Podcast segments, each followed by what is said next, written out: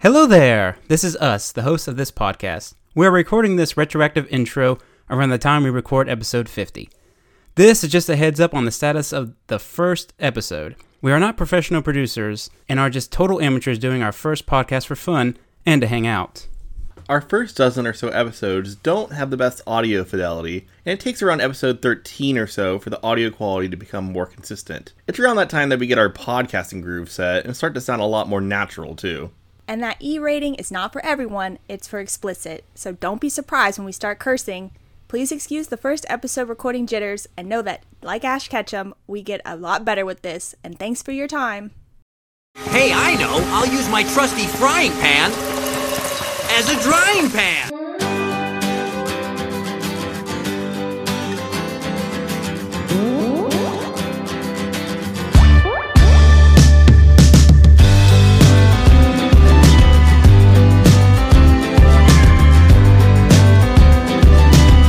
All right, welcome to Out of the Drawing Pan, a Pokemon This Series podcast. Today we'll be talking about, or we'll be giving our now adult opinions on the Pokemon anime episodes as we undergo a comprehensive rewatch. And there's so much nostalgia here, and our main focus is discussion of the series, but we also can veer off in any direction at any time, so be prepared for that. And so, listener discretion, because of this, is advised. And so we're all 20 somethings here. So we are rated M for mature, but most often I for immature. And I'm your hostess with the mostest, Jake the Snake, but you can call me Tiffany. And I'm here with my co host, the luxurious Austin. Hey, everyone. Hey, Tiffany. It's good to have you on, Austin. Good to have you on. Glad And to be here, Jacob. I'm so happy you're glad to be here. But we have one more co host, and she is the often imitated, never duplicated Alex. Hi, guys. This is really exciting. First ever Out of the Drawing Pan podcast. I know you gotta shake the nerves out. It's getting a little nervy in here. Well, we got a lot to talk about, right? we do have Out a of lot the to talk frying about. pan. That's Out of the right. drying pan and into the fire. So, for our first part of this episode being our opening episode, I thought it'd be a good idea to maybe talk about, or we thought it'd be a good idea to talk about maybe our history with the Pokemon franchise to kind of start off and give our listeners a roundabout idea of what we have experienced with the Pokemon franchise up until this point. So, would anybody like to kick it off real quick, or would you all like to me to go first? Um, I'll go first because I'm the oldest. Perfect. You have Therefore, I have the most history with this. and the most knowledge. Experience matters.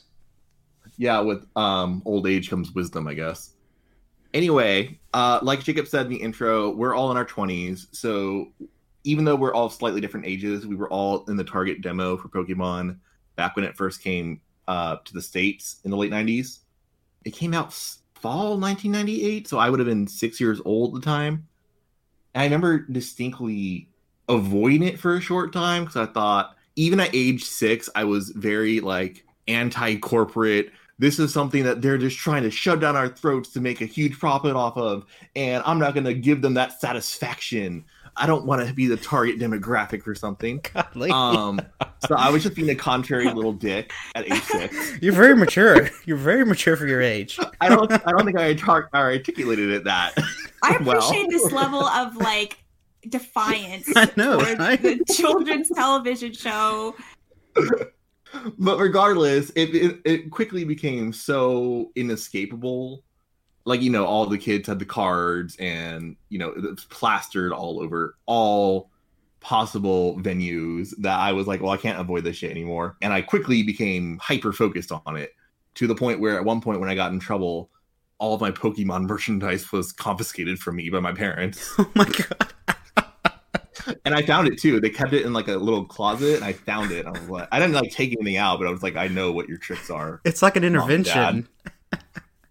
Well, I got in trouble for something like bad behavior in class or something. Because believe it or not, I was a poorly behaved child. you know, I really got into the Pokemon thing as a kid because it was really popular and it was the thing to do, and also because the you know the, the little monsters were really cute. But in retrospect, I feel like a lot of it had to do with these the premise of chil- young children, not much older than I was at the time, basically having agency and being given the, like the ability to travel and form strong friendships with both other humans and mythical creatures. So I can see definitely how that was something that really caught on with kids, other than like the marketing blitz. It's just the concept of kids having the power and kind of a coming of age story, except Ash will never age. So not really in retrospect. I just like that a lot. And also, again, there was so much merchandise and stuff, you couldn't avoid it. Which I still managed to not avoid to this day. I've been playing the video games the whole time, the whole 20 years, uh, with the exception of Ruby and Sapphire, which I skipped um, because I was, you know, probably 12 years old and I was too mature for Pokemon at that time. And that's why I'm here at age 29. Now Mature that worked enough- Oh, out really well. Yeah. for you. mature enough And to the rest of defy, mature enough to defy an Yeah. entire franchise, but not mature to, too mature to play Pokemon. and then I think one summer I got bored and I was like, let's let's play Pokemon Emerald and see how that goes. and I've choice. been on the train ever since. But my main focus is the anime, now known as Pokemon the series. Um, that's my favorite one. I recognize it for what it is, a children's cartoon and commercial for toys. But I still, you know, it's just funny to have that that same thing running all this time throughout my entire life and just being able to check in on what Ash and Pikachu are doing. So that's my history. It's your history. That's a pretty extensive history there. Oh That's yeah. impressive. I'm, I'm afraid I'm not That's gonna be the able to. abridged version. I'm afraid I'm not gonna step up to the plate as well as you did with your um, your, your your personal history there. We can get more personal. I can bring out my fan fiction from when I was 11 years old. We might do that as a special bonus episode. Okay, let's not. well, I I, can would tell. second that. If we're if we could put it to a vote, you'd be outvoted. I want to see. Okay, I'll burn Yes. it so you don't ever see it. like your parents. We'll just confiscate it. God. Thank you, Austin, for sharing your history. Um, Alex, would you like to go next, or would you like me to? Sure, I will go because when Austin was talking about his history with it, it kind of triggered my memory as far as how I got into the franchise.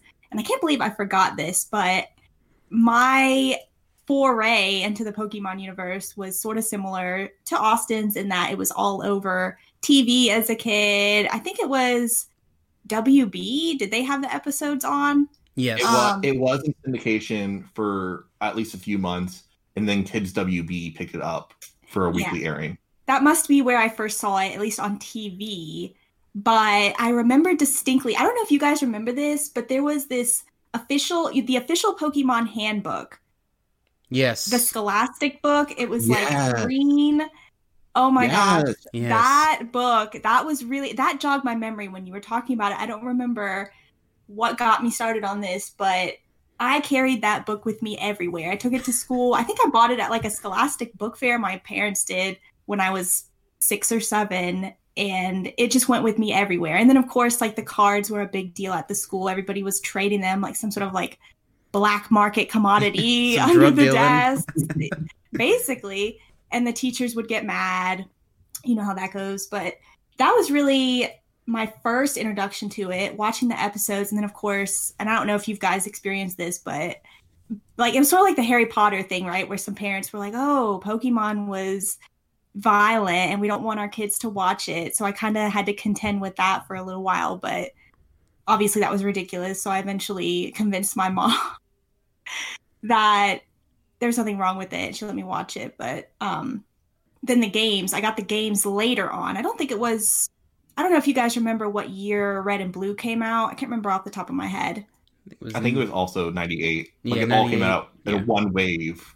Okay. Well, I think it was later that I got my Game Boy Color, and then of course I had to get Pokemon Red version. So I was super into all things dragons back then. So Charizard was closest thing to a dragon. So, and I picked it up and went from there. And then of course the rest is history. Every year since then, when they've released a game, I've had to buy at least one of the versions. There's definitely plenty of games. as far as they keep making, they just keep making more and more, and they keep remaking them. So well, I don't blame Yeah, you. and like Austin said, he skipped uh, Generation Three, Ruby, Sapphire, and well, he played Emerald, but that was the one I actually bought all three versions. So And that was the only one where I only got the third version and not the original one. I don't know for whatever reason. I think looking back as an adult, I don't know Gen Three for whatever reason is my favorite. Hmm, Gen three. I don't know why. Maybe it was the whole like the Reggies and then the Braille puzzles. I don't know. There was something about that as a kid that just Wait, I'm sorry. The Braille puzzles made you like that generation. It's- yes, I know. Oh, it's God, weird. I don't know. It was mysterious to me. I just thought it was. I I just don't know. There remember. was a lot more to it. I just remember this game's pissing me off. So I don't think I like Gen three that much. It was- I never bothered catching the Reggie, so I was like, I don't want Yeah. to deal with all this nonsense. yeah. Sorry, Yes, I'm Alex. But I'm the outlier on that. I'll sit over here on my island by myself with Gen three. But but yeah, that's my story. All right, so that's your story, and that's Austin's story. So I think it's time for me to share my story. So I don't know, my story is kind of, I guess, a little different as far as the impact it had on my childhood. Because I remember, I guess when I was little, I kind of just got into it because everyone else was into it. Kind of like, uh, like everyone, at, like you were saying, Alex, everyone at school had the cards, and I was kind of rejecting it at first too, but not for the same articulate reasons that Austin was. I wasn't as profound as a kid as he was. But I think I just was like I play I played a lot of sports, so I was like, this is I guess something that people like me don't do. So like people had it at school, and I was like, I don't want to deal with that. I don't want to play with that. And then it just kept getting bombarded at me. Like everyone had a card. Everyone was playing the games. So I just I like dabbled in it a little bit. And I was like, okay, fine, I'll go start collecting the cards. So I took my mom. I think we went to Books a Million, and I think I got like the fossil set of cards and like maybe the original cards and stuff like that. And then I took them to school and I started trading, and I was like, okay, this is actually pretty cool. So if I get like two of one card, I can get something I don't have. And we had our own little black market thing going on there. We played the game, but it was totally wrong. We just played it like war. Like whoever had the most HP from the monster they put down won. Because we had no idea figuring out what these trainer cards were, or I think we just threw our energy cards away because it was like this is stupid. This has nothing on it. So we those were chunked. So after that kind of phased out, I guess in the elementary school era, I think I didn't, I just didn't kind of lost favor with it and didn't really pick it up again until I think I dabbled in a little bit in um, Ruby and Sapphire and Emerald, but that didn't really light the fire in me to pick it back up again because I played it and I was like, okay, I remember this. Had my little little nostalgia bit, and then that was basically it for me as far as Pokemon goes. So fast forward until I'm in college, and That's a big gap. it was a of time. huge. I was actually super busy from like middle school to high school, with like I lost like just a lot of stuff going on and sports and a whole bunch of other crap. So fast forward to like to, like college, and I was actually sitting in my dorm like one summer. I had to take summer courses, or whatever, and I I realized like Sun and Moon got announced or whatever, and I was like, oh, I remember, I remember Pokemon. I remember that growing up. The cards are really cool, and all that stuff. So I guess that kind of lit a little bit of fire to get back into it a little bit because they said Sun and Moon was going to be all new, no gyms. And I was like, oh, that's pretty cool. So I went to like, I think it was like Target and bought some cards. And they come, like, when you buy a pack of cards, you know, they come with that like QR code kind of thing that, that you can use to buy packs in the online game.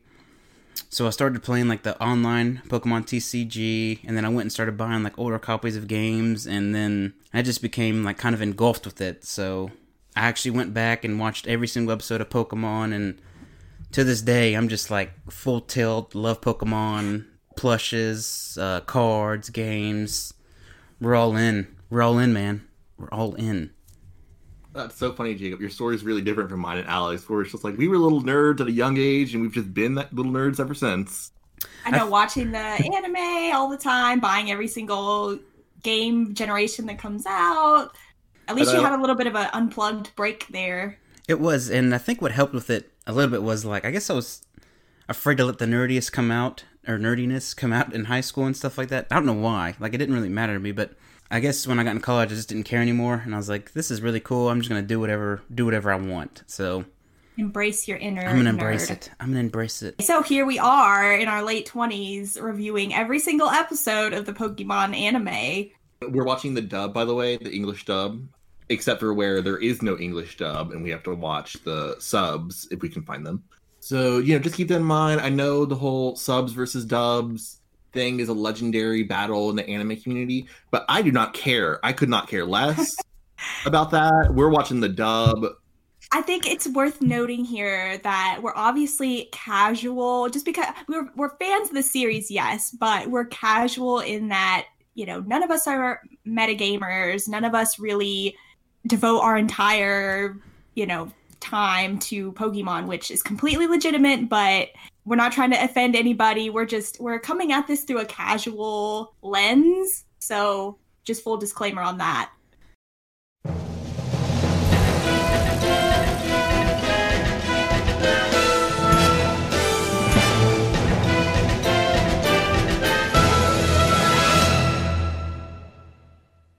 I don't know. I'm very pessimistic with these episodes. So my, um, there's nothing positive in my, my notes really Oh, about. wow. That's harsh. Oh my gosh, when I was watching them, I, I was like, oh, the nostalgia is real. I'm, I got all choked up about it. I'm like, oh my God, it's been like, I don't know what, Austin, like 11 years since I've probably seen these episodes. yeah, we should probably clarify that Alex and I went to college together, and at one point when I like first met her, she was like, "I really want to watch the Pokemon anime," and I'm like.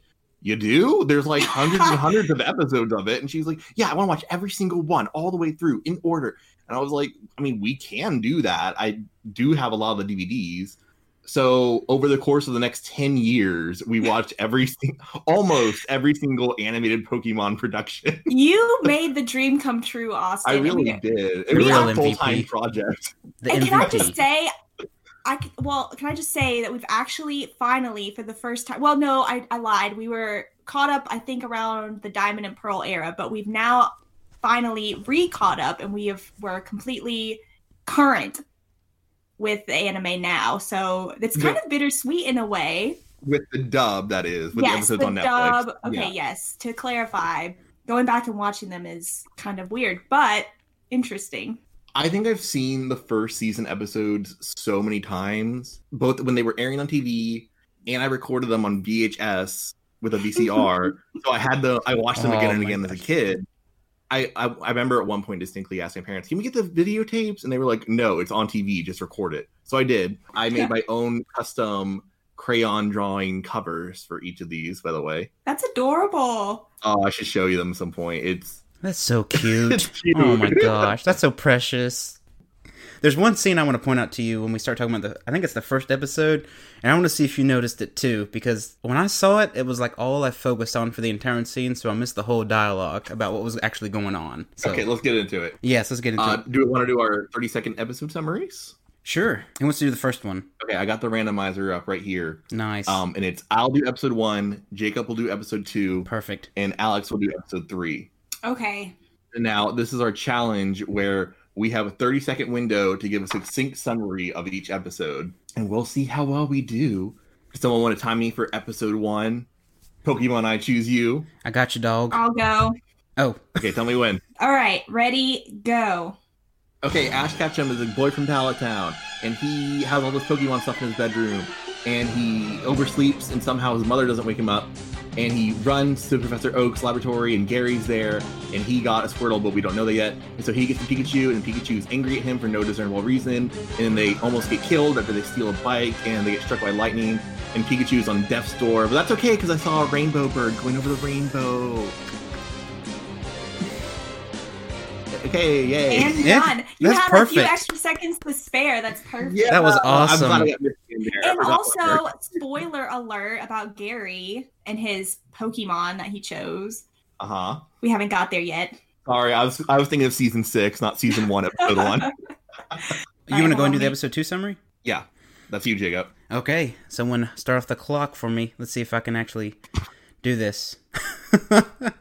All right, and go. So Ash comes running into town, and Jenny stops him and accuses him of stealing. And somehow, uh, Rocket Team Rocket shows up, and they actually steal their wanted sign from a hot air balloon that's not picked up by the radar that it's picked up on the same radar ear or later in the episode. And so Pikachu gets rushed to the Pokemon Center after Jenny realizes that he's about to die. And Joy, Nurse Joy, says, "Hey, Pikachu's going to be okay, but he's in critical condition and about to die." And so there's a light on Pikachu's head, determining that he's probably about to die. And stop. There you go. That's about it. And then Team Rocket attacks. The end. yeah, then Team Rocket's attack. I mean, that was basically the majority of the episode. yeah. That's a lot harder than what I thought it was. Well, I feel like with these early episodes, like really early, it's hard because it's like here's all these main characters we're gonna be seeing for the next twenty years. Yes. Okay, Alex, I can time you for episode three. Okay, can I just say it this these first three episodes were a little weird for me because I feel like they all blurred together. Yes, I agree. And so I'm kind of trying to remember the end of episode 2 into episode 3, so I'm going to try my best, but I'm sorry if I kind of revert back to episode 2 a little bit. Episode two ends with them in the forest, and Ash saw Caterpie, and he's gonna throw the ball at it. yes. Okay. Okay, I will try. All right, ready and go. Okay, so Ash and friends are in the deep dark forest, Meridian Forest, and he catches a caterpie successfully, and then um, he encounters a Pidgeotto, which he also catches after he subjects his caterpie to torture, trying to fight Geodo, but I digress. Anyway, Team Rocket shows up, and then they pull some shenanigans, and Caterpie screams a little bit, and then gets beat up, and Pidgeotto gets beat up too, but. Time. Oh, Well, see, that was pretty good. I was gonna say, and then he evolves the end, but Okay, Perfect. We may need thirty-five seconds. we made it a minute. I think I might have added a few extra fluff details in there. I probably shouldn't have added, but long, lo- the long and short of it is Metapod. Hooray. Yay. I, I mentioned that Gary got a Squirtle, so Well, we haven't got there yet. okay, okay. That's fine, I think. So are we going Okay. back to the first episode to talk about it in our um, notes for the episode? Yes, we can. Who wants to lead the discussion? Oh, I can start off because I got a lot. Like I said, I'm. gonna- We'll start off negative and positive. Okay. I want to know this scene that you focused on to the exclusion of everything else. I love the intro. I will say this: I love the intro to the first episode. It's like the Game Boy intro that they used. Mm-hmm. I thought that was just like perfect. I remember that's where the so much nostalgia part hit me. Was I was like, oh yeah, I remember the Gengar, the New Reno, yeah. but did you see how buff the trainer was in that scene? Bruno. oh my Well, that's god! because he's super special, secret. yes, I, did, did they just like throw in a random character from the game? I always wondered why it was him. Yeah, I took extensive notes on him. are you kidding uh, me? The dude's Oh, ripped. Okay, so it was Nidorino and Gengar, Onyx. like in the beginning of Red, I believe. Oh, yes, yes. yes, yes. I think it's Jigglypuff in the blue version. Is it different? It's, Yes. I think so. Oh, I- see, I never played blue, so what do I know? I think it's Gengar versus Jigglypuff. I could be mistaken, but in any case, I figured okay, so they used Bruno probably because Nidorino had to have a trainer. Then he uses Onyx, which is also an evolve, but we didn't know that yet. But I was very distracted by Onyx's green Pokeball. Yeah, that was. I didn't understand it either. I thought maybe it was a different kind of ball that they just didn't put in, but I I didn't know. That was weird. There was some weird tinting to these early episodes that didn't really make sense. Okay, do you mean when the screen gets really dark? Yeah, When there's, and- action? Yeah, and the Oh, Pokemon boy. Center is like one of my episodes. I'm, it may be the streaming service I'm using. The Pokemon Center was like blue, kind of, like in the background. Did- it, it was weird. I I don't think wonder it's if too far ahead, that's- but Is that due to th- just the visual, some of the visual controversies, Austin, about that they dim down the flashing light sequences? Right. Alex and I recently watched a video after the Porygon incident, Oh, aka seizure. Pokemon Shock. Yeah. The one that gave all the kids seizures. They went back to the first several dozen episodes and like both darkened the an- the animation and cut down the number of frames. So we watched a video recently that like sh- had a comparison of what they looked like before and after they did that. Oh, okay. And Yeah. those those scenes before they trimmed them down, that I can see why that would be alarming. Like It's noticeably different. And I did also notice that, especially during the Spiro portions where they were electrocuting all the Spiros. I was like, why does this look really weird?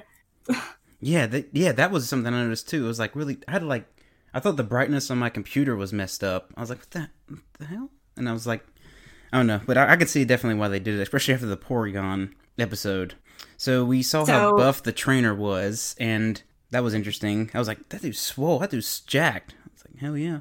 So the intro is, I say the intro is amazing, and Jack trainers. And then we kind of get into um, how Ash's mom just kind of doesn't really be a parent, I guess. at this at this And beginning, to the portion. contrary, can I interject here because I have opposite thoughts on that. go for it. So I don't know. I guess I'm jumping way ahead, but I know Austin, you and I have had several discussions, Oh, boy. banters about Delia and Ash and their dynamic. But I noticed that Delia was actually more of a stern pa- parental figure to Ash in this early episode than she's been. Like I don't know. She's sitting there telling him, "Go to sleep. Make sure you get up on time." I packed you all your essentials. I don't know. She seemed like she was more of an involved parent to me, just based on what I know Oh, hmm. from current episodes. But I just thought she And couldn't wait she- to get him out of there. I thought she was like, "Your Well, she stuff's snapped packed." at She snapped at him on the phone to be to be like, you know, don't talk bad about yourself, all this kind of stuff. yeah, she's Yeah, she was definitely loving. encouraging. Yeah, she's a loving, caring parent. That's for sure. And I she, feel like earlier Delia is like really prime Delia. Can we talk about how now that we're adults, we pay attention to like the parents? yes, they govern. yes. and the lack thereof in Yeah. the later episodes. Yeah, what but- is? Yeah, we'll get to that too because Should we go ahead and discuss the the missing dad in the room, or Well, not in the room? actually, Yeah. she does. I think it's what episode two where the she's doing the phone call, like you said, and she does mention his father. yeah, I have, she it, does- I have the quote written down. Yes, It took your father four days to get there when he started out Pokemon training. Oh, he'll be so proud. You're the apple of his eye. And then they never mention him ever again. Yep, that's about it. I don't know what is the aversion to having the father. I mean, I guess with the exception of Norman, which I know I'm jumping ahead again, but what is the aversion?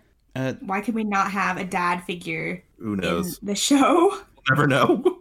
I think that's like what how she expects maybe Ash to grow as a person. Maybe she's like I don't know. Maybe she feels like that would he'd be better off going and being a trainer like his supposed father, and that's how he becomes a better person. Maybe that's how she feels that he grows and develops. like your missing father I haven't seen in 10 years. Yeah.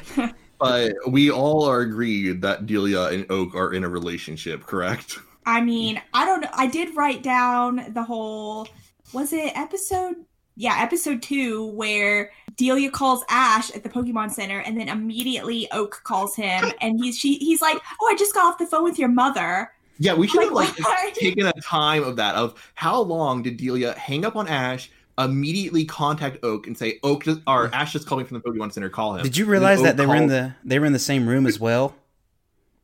No, they weren't. Oak was in his lab and Delia was. She at her was in the house. lab as well. Was she? No, I just made that up. But Oh. Okay, That'd be- I just think in the later years, it doesn't make any sense if they're not in a committed relationship because they are literally always together at all times. I mean, that's the the running joke, right? Yeah, but I think in this one, there that has not been set up yet. no, it does get later on though. It gets extensive later on. Oh, for sure. They like they go on family vacations to Hawaii. and stuff. Yes. and they stay in the same place in the beach. It's, yeah. And whenever Ash calls Oak, half the time Delia's like, "Oh, hi, Ash." Yeah. because this is probably the this episode was probably the only instance where Ash specifically calls his mother before he calls Oak. Yes. You know Instead what? of him calling Oak and Oak saying, Call your mother. you know. Yeah, I guess we are reminded to. That's what they So got. speaking of Professor Oak, okay, I did I did notice this. I'm like, okay, how much of a jerk is Professor Oak at the very beginning? oh my when Ash is gosh. Running Yes. to the Pokemon Center, and then he's like, "Oh my gosh, Professor, I'm late. Like, let me get a Pokemon." And Oak's like, "Okay," and he lets him embarrass himself and open up every single Pokeball. I'm like, "Okay, that's really yes. rude." Oak is a dick. He's That just a entire dick. situation is so contrived. like, okay, I know it's just because we need Pikachu to be the mascot, Yes. but why why does he have the Pikachu? Why does he let Ash have the Pikachu He's, when they su- could just wait for the next Charmander to be delivered? he's such a and- jerk. He's just a jerk. He like Ash picks up a Pokeball and he goes, "Well, someone already got that, and they were on time." And then he's like, "Uh, yeah, you don't get that Pokemon." He just, it's just like, "What the hell are you doing?" the Oak?" early bird gets the worm, or Yeah. in this case, the Oh. Pokemon. And uh, you know, also to that point, why are the Pokeballs empty? How does that work? I didn't even think of that. You know me. Okay, just a side note. That's been my like thing for the past ten years. We've been watching the anime is the Pokeball mechanics. I don't know for whatever reason. That's my weird fascination. Alice, I have never once thought of that. Why did they leave the Pokeball? like, So- okay, They They had were- to have transferred them to a different Pokeball. Yes. That's what I'm asking. It's like they that was their Pokeball because they're obviously labeled in with the, the Japanese characters on the front. you don't get it though. Why? Because Oak is such a dick that he went and got empty Pokeballs, put them Oh in the my God. slots, had Ash walk in, open each and every one of them just to disappoint Ash. He, he's trying. I don't know what his goal is here, but he. Another point to that is you think Oak would know how many up and coming trainers are in the town, like ready to get their Exactly. license. So why does he not have a surplus of Pokemon available for all the children in the town? Right. Uh, This is why people have that theory that Oak used his time travel knowledge to engineer a situation in which he gave Ash Pikachu. Oh my my gosh! Spoilers for me four. Did you know how it Oh, rich? doesn't make sense. oh, it doesn't make sense. But did you see how rich um Oak is? Oh, with Gary. Look- yeah, or is he like Pokemon royalty or something? Yes. So did you Feels see like the a car Corvette. that Gary drives off in? You know how like Okay. which doesn't make sense either because that's how Gary. I mean, how yeah, Gary got to the next city so fast as he was. He was driving off in a Porsche. Like Oak We gave need- Gary a Porsche. We need to discuss Gary in detail because A, Ash clearly has a high degree of familiarity with Professor Oak. And yet Gary bumps into him and says, Oh, you must be Ash. And Ash is like, Oh, Gary, you must be Gary. It's like, y'all don't know each other? Yeah, how is that? I thought growing up in this small town, and especially, like you said, the level of familiarity between Ash and Delia and Oak, how is he not better friends or at least better? Know of I each will- other. How do they not And I just? can think of, I literally can think of one instance of a flashback in which Delia and Oak seemingly go on a date night and they bring little Ash and little Gary with them to the movies. What? What episode is this? It's an advanced generation. Oh my gosh. And we Book- see A- Ash earmark is like, that. What? I Okay. said, earmark that episode. Yes, it's also please. super weird because they're watching an, a movie version of the manga Pocket Monsters starring Red and Pikachu. That's great. That's actually and really it great. makes Ash crack up, and Gary's like, "Oh, this kid." So it's a continuity flub. yeah, but that's also, weird. Gary in the Porsche in the how old are these cheerleader women who have devoted their lives to following him and, and driving him around in a Porsche across the countryside? That's how Oak paid him off. That's what I'm saying. He's just so rich that he Is just that who he, they are? he hired the but there whole was a- cheerleading squad. There was an entire town there too. Well, actually, I don't even know if Pallet Town's even that big. So where do these people come from? He paid him. And then Ash's little crowd is like 12 people, and Gary's got like 800 for some reason. Throwing like, you know, all these cheers and all this stuff for Gary, and everyone's just like, okay, good luck, Ash. We love you. You know, it's like, okay. I don't know. That was more wholesome to me. I don't know if you noticed, but the guy to the right of Delia, well, I guess our right, but He was crying. he was crying, and I was like, "Oh Aw. my god, that's so sweet." I don't know who you are, random Pallet Town citizen, but that was sweet. Okay, and Yeah. also, so switching gears a little bit, can we talk about Ash's goal about being a Pokemon master? I took a note every single time they used the word Pokemon Master. How many times? Oh because he specifically says and i was thinking about pokemon journeys this whole time because obviously in the current run of the anime go is his goal is to catch all the pokemon well ash specifically says in the first episode he wants to get all the pokemon in the world is that what a pokemon master is because I would- Okay. i would think go is is more well on his way to becoming a pokemon master if that's the case So every time Ash says Pokemon Master, it's to himself or it's Misty making fun of him, calling him Mr. Pokemon Oh my Master. gosh. so at this point, based on later seasons, I'm of the idea that Ash has created the term Pokemon Master by himself, and no one else knows what that is except for him. And when he says, I want to be a Pokemon Master, people are like, what in the hell is this kid talking about? This kid just is What is crazy. a Pokemon Master? And that is why we still, for, to this day, do not have an answer as to what that is. yes. Doesn't at some I don't remember what episode, but someone says, "What is a Pokemon Master?" and he says, "That's what I'm gonna be," it's, just, it's, or, or something like that. it's like creating your own job title. It's like, oh, I'm the, you know. That's fantastic. I never thought of that before. That's a that's a really interesting point. At no point do we ever meet a Pokemon master or get a definition. I need a clear definition. There isn't one. Ash made it up. Oh my god. Well, it's obviously to get all the Pokemon in the world. So Yeah, Ash quickly gave up on that dream. yeah, psh, yeah. I guess he realized he was getting making fun of too much, so he was just like, I'm gonna I'm gonna stop saying this. Well, speaking of getting made fun of, let's talk about the Pokédex because Oh. Yeah. Ah. I missed the Pokédex so much. It's a really snarky little fella. It's a it's a little bit oh my god, it's sassy. Dexter. And it seems to have this self-awareness too, which I'm like, okay, so we can have a self-aware Pokédex without it being a Rotom, thank God. You don't like Rotom? Um, I don't know. I think the Rotom shtick got a little old for me after a little while, but I was like, okay, now we have the OG Dexter, so Gosh. Dexter spends all of this episode being a sentient creature and then refuses to ever be so again. And clearly that's just because Ash is the only character capable of speaking a human language. And so he needed an exposition character to bounce off of. Yeah, that's But I it true. guess really that makes sense. it really makes me wonder like you always see in like the the first opening it's always ash traveling by himself ash running in a countryside field with pikachu and we get like callbacks to that all the time what would the anime have been like had they not given him human companions would it just be ash and dexter bickering at each other because i'd be here for that I mean, I don't know how far that you could really go with that story.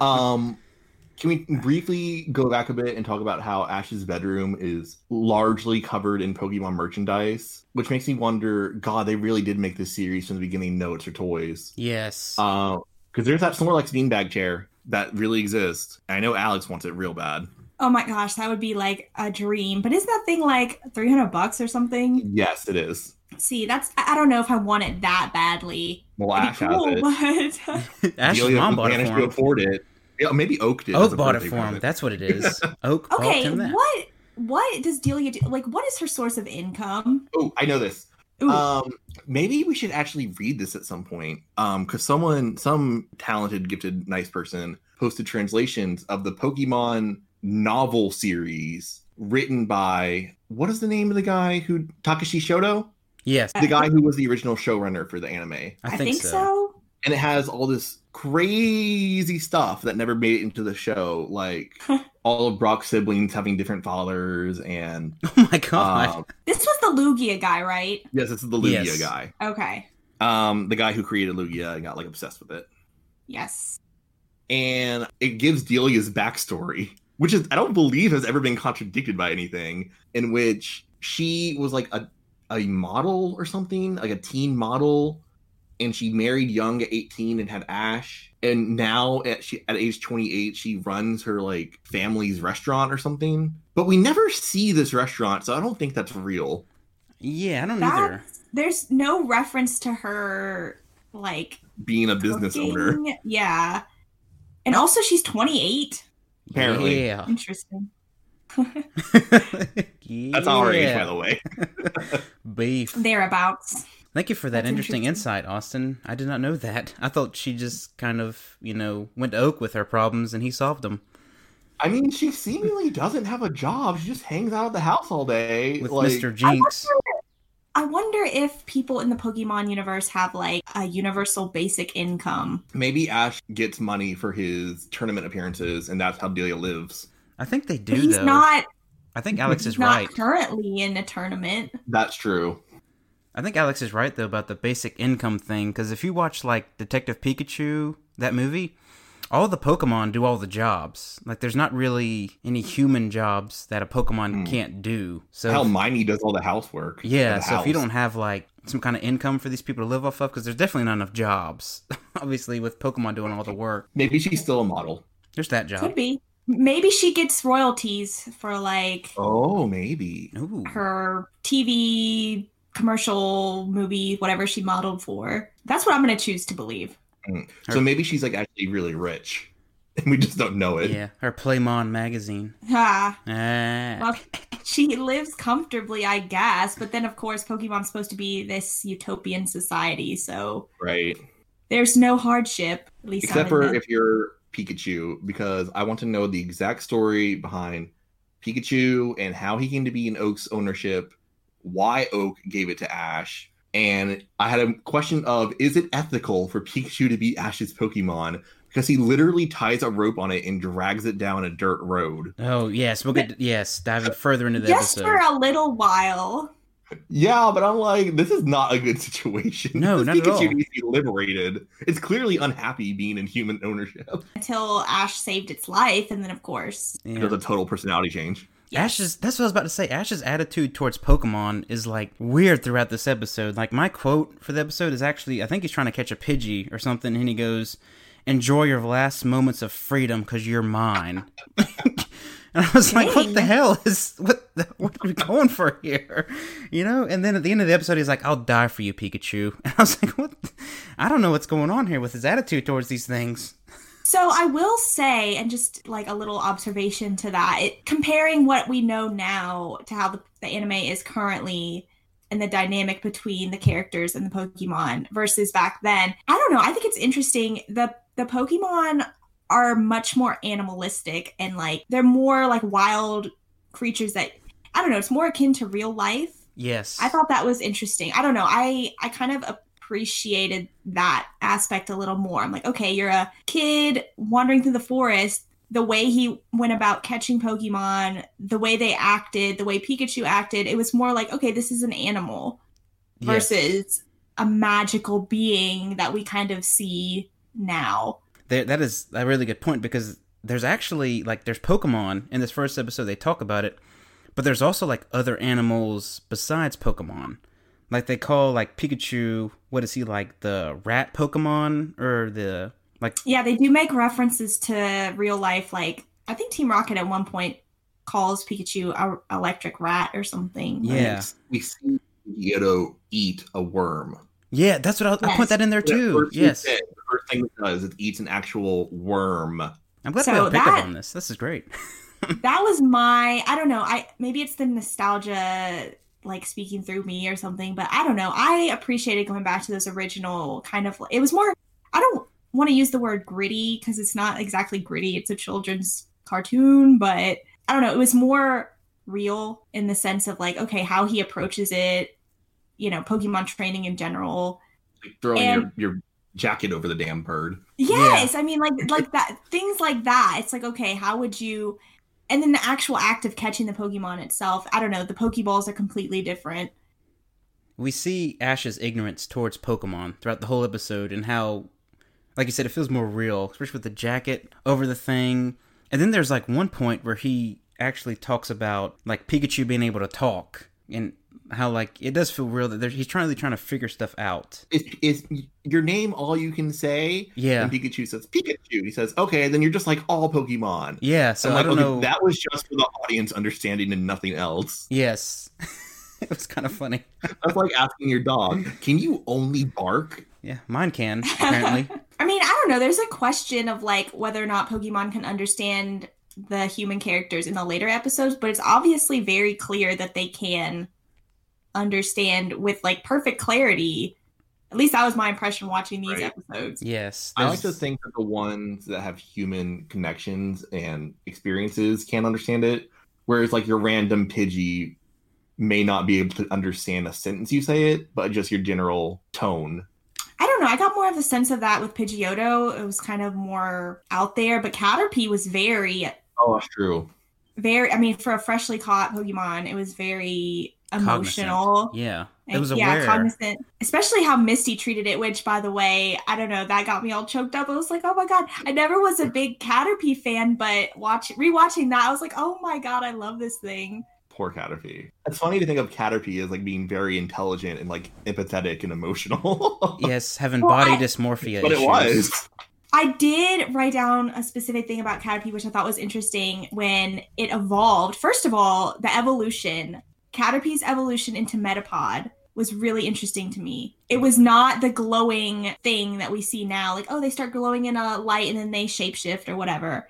It was Caterpie doing the string shot and then making a cocoon around itself, becoming Metapod. That was cool. That was cool. I really like that. And then what the Pokédex said about Caterpie, it said it evolved faster than any other Caterpie of well of that variety. So I was like, is this like a special Caterpie?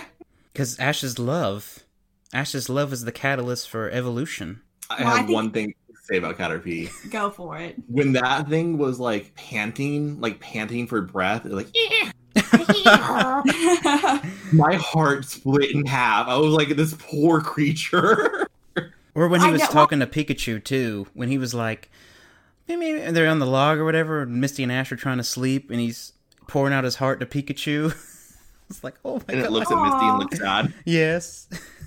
Poor thing. I know. I never had so much empathy for Caterpie before. I'm like, oh my god. I didn't Poor think I'd feel Caterpie. the feelings, but I was remember. I didn't remember any of this. I was like, I'm glad we're going back and rewatching these and talking about them because I did not remember any of this. Yes, and how just sort of picking up the nitpick parts of it and being like, oh, why did they say this? This changed. It was, it's interesting. Really is. early days. Yeah. Also going back and looking at it through a lens of like, you know, being a late twenty something versus a ten year old or whatever. Exactly. Being more objective.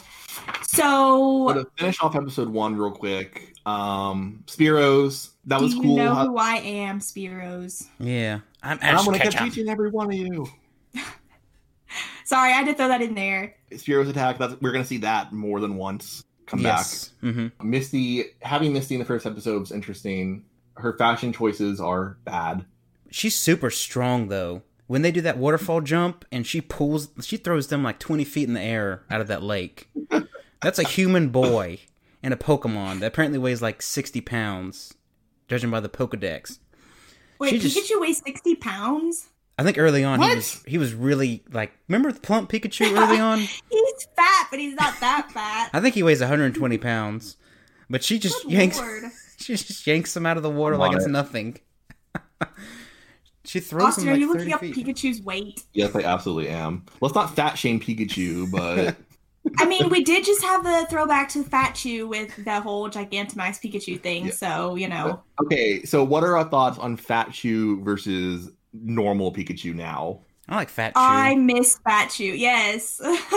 Okay, I like modern Pikachu better. Well, it's not that modern, but Oh, no. regular Pikachu Nope. better than Fat Chew. Wrong, Why? wrong, Like, wrong, It wrong. looks like it can run around and like battle and jump and hit you with its tail and all that kind of stuff. Nope. Scale no. trees. I Oh, like tank Pikachu. Tank Pikachu is best Pikachu. I think I'm biased because it is a nostalgia factor for me, and I don't know. I just I miss the old 90s animation and kind of the washed out colors a little bit and I don't know, I miss Fat Chew. Okay, but Fat Chew's not going to stay around for long because I regular know. Pikachu's going to be Yeah. here before the end of Kanto. Okay, Pikachu's 13 pounds. That's close to 60. Oh, You round up. maybe yeah. Raichu's 66 pounds. That's Well, close. they were wet. That's what I so was thinking. of. way I was down thinking of the water. Raichu. I was thinking of Raichu. My bad. I think Raichu's still fat to this day. Yeah, he is. It, it gained psychic powers through eating pancakes. Which One- doesn't make any sense. One final thing before we move on. The scene I was talking to you about is go back and watch the scene. The scene where Oak and Ash are picking up the Pokeballs. Look at their hands in that scene. Hmm. Like Ash and Oak's hands. There's like what one was wrong point. with their hands? One point, Ash has like seven fingers, and Whoa, what? like it just looks like a ball, like a clumpy ball. It looks like he has like I don't describe it like cl- like one point he has like crab hands, and the next point he has like twenty fingers or seven, whatever. And then Oaks, oh, the the hands are just messed up in that scene. So just go back and check that out if you want to. It's it's weird. I don't know. God, I hands are gotta- the I gotta hardest thing see to this. draw. That is true. They are the hardest thing, but it was just weird. It was like too many fingers, and then like crab hands. Weird. I did not notice that. But then again, I was too focused on the fact that Oak was being a jerk and he was making Ash open up a bunch of empty Pokeballs. And I was like, okay, this is too much for me. And then he planned it. That's the worst part is he went and got empty Pokeballs. what a dick. You know, really. and one last, last thing we should mention for episode two. Just keep going on.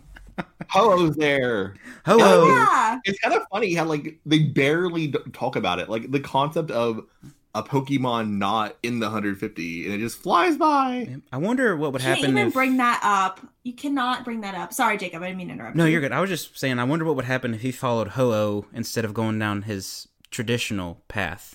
They should make a movie about that. That's a great idea. And we It's should have called I Pikachu Choose talk You. in it. I like Pikachu talking in that movie, but That's another topic for another day. We'll talk about that in episode 3000. Yep. Can I just say that the whole thing? I mean, obviously, I know you cannot like know the future, and obviously, they didn't know we were going to be what 800 plus Pokemon at this point. But I don't know the whole. Oh, Oak doesn't know about other regions, and like nobody talks to each other, and W- We just have to ignore it. It seems like Ugh. there's like a, a war going on or something like that. Like, oh, you can't go over there. You know, it's weird. It doesn't We don't exist yet. It Yeah. hasn't been designed yet. well, obviously, in the real life context. But I don't know. It just always bugs me a little. Ash just walks a little bit west and he falls off the face of the planet. There you go. It's flat. It's flat Earth. He hasn't unlocked that level yet. That's right. Okay, I would like to note that the narrator says, This is just the beginning of the amazing adventures of Ash and Pikachu. And I'm like, yeah, this really is just the beginning. Oh my You god. didn't know at the time. We He didn't know had at the time. No idea. No He- idea. That narrator didn't know what we were in for. No, he didn't. Not at all. I think it's kind of amazing, actually. I mean, obviously, they probably went into it thinking, okay, this is going to be around for a couple years at least, you know, and then maybe the fad will kind of die out, at least in the States, who knows? But, you know, we'll just plan for a few seasons. But here we are, like 25 years later. With Post Malone singing a concert I know. about him. God, All right. So are we ready to move on to episode two? Episode two opens with the worst police officer in the world. Oh which my is god, she's saying so something. she's Oh, wait, so you guys, incompetent. wait, wait, wait. Bastard. wait, we have to go back and say who our MVP and LVP for episode one was. We Oh. that. Okay, it goes Alex Jacob Austin. Okay, so I'm doing episode one. Yeah. Okay, obviously the most valuable player for episode one is Ash Oh, because he's the main character. It sets up his story. Obviously, I mean the focus was him, so I don't know. I got to give the title to him. And then my least valuable player in that episode was Professor Oak, just because he was a complete butthole. he was. okay, Jacob. My well, my MVP for episode one is actually probably Ash's mom. Hmm. I say this because, like I said, I may have dunked on her a little bit at the beginning, but you guys actually convinced me. Like, she had all his stuff prepped. She was making sure she was doing what she could for her son. She packed his bag for him. She's like, change your underwear, all this stuff. And I don't know, she just seemed to be really caring. So she's my MVP. There wasn't that many o- options, really. So my loser is, I would say Misty. Misty's my loser for episode one, just to mix it up a little bit from Oak. Yeah, we can't do repeats, remember? Yeah, yeah, that's what makes it tough.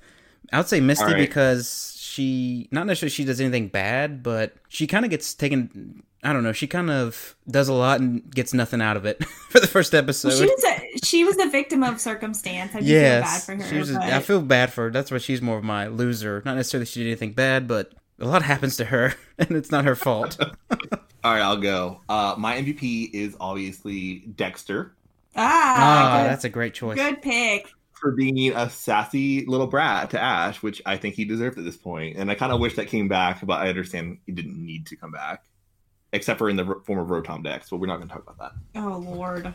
Um, and my least valuable player, you know what? I'm gonna say Delia because Oh, the opposite. I like it. Uh, because he did do a lot to prepare Ash. She said go to sleep on time, and she got all his stuff ready to go, and she gathered the neighbors to go say goodbye. But was why did she was she not available to wake him up in the morning? That's was a work- good point. What She was doing? Was she working. gathering up the people? Was she modeling? Was she working at her restaurant? She was working. Was Okay. she was she working with Oak to engineer the situation where Ash would open all the empty Pokeballs and then get the problematic Pokemon that would possibly kill him?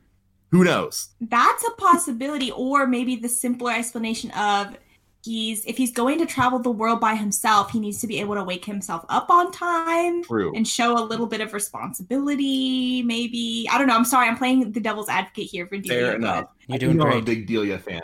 You Doesn't- are a big Delia fan. I am a big Delia fan. I love Delia. I don't know. I think she was just trying to be well, Ash. You you act like a big ten year old gonna travel the world. Maybe you should be able to wake up on time. But That's true. Yep. Didn't I choose you add in a line where Delia said I have to go do something in the morning so I can't wake you up?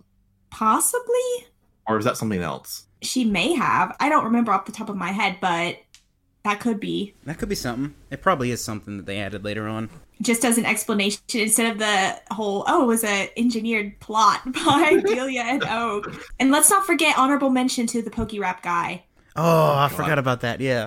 I skip it every time. Oh, why? Oh my god, I had to watch so at least. For the, awful. we have to watch at least for the first couple, and then I like the part where he's like, "See you all tomorrow."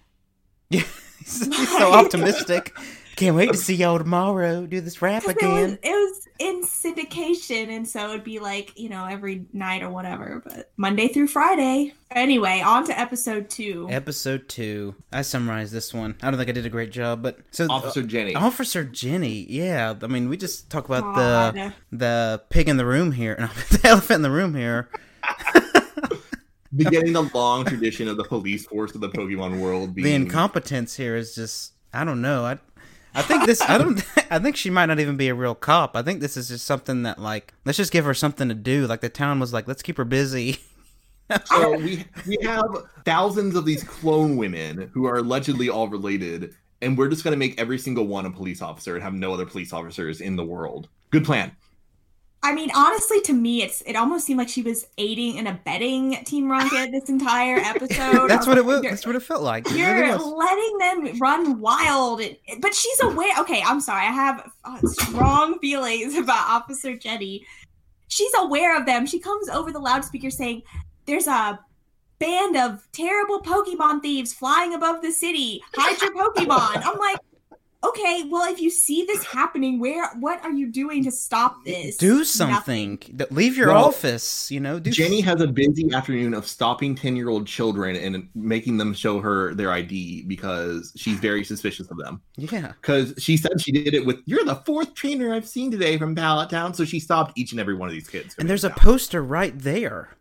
You know, there's literally a poster right there with James's picture and Jesse's picture. Does she really think know? Ash is him? I mean, come on. I mean, why is it sus- okay? First of all, why is it suspicious that he's carrying a Pokemon outside of the Pokeball? That seems to be a big fixture in these c- first couple episodes. But later, Pokemon. that's very common. Yes, it's everywhere. I'm like, why does that make someone suspicious? Eh. Ash, the trendsetter.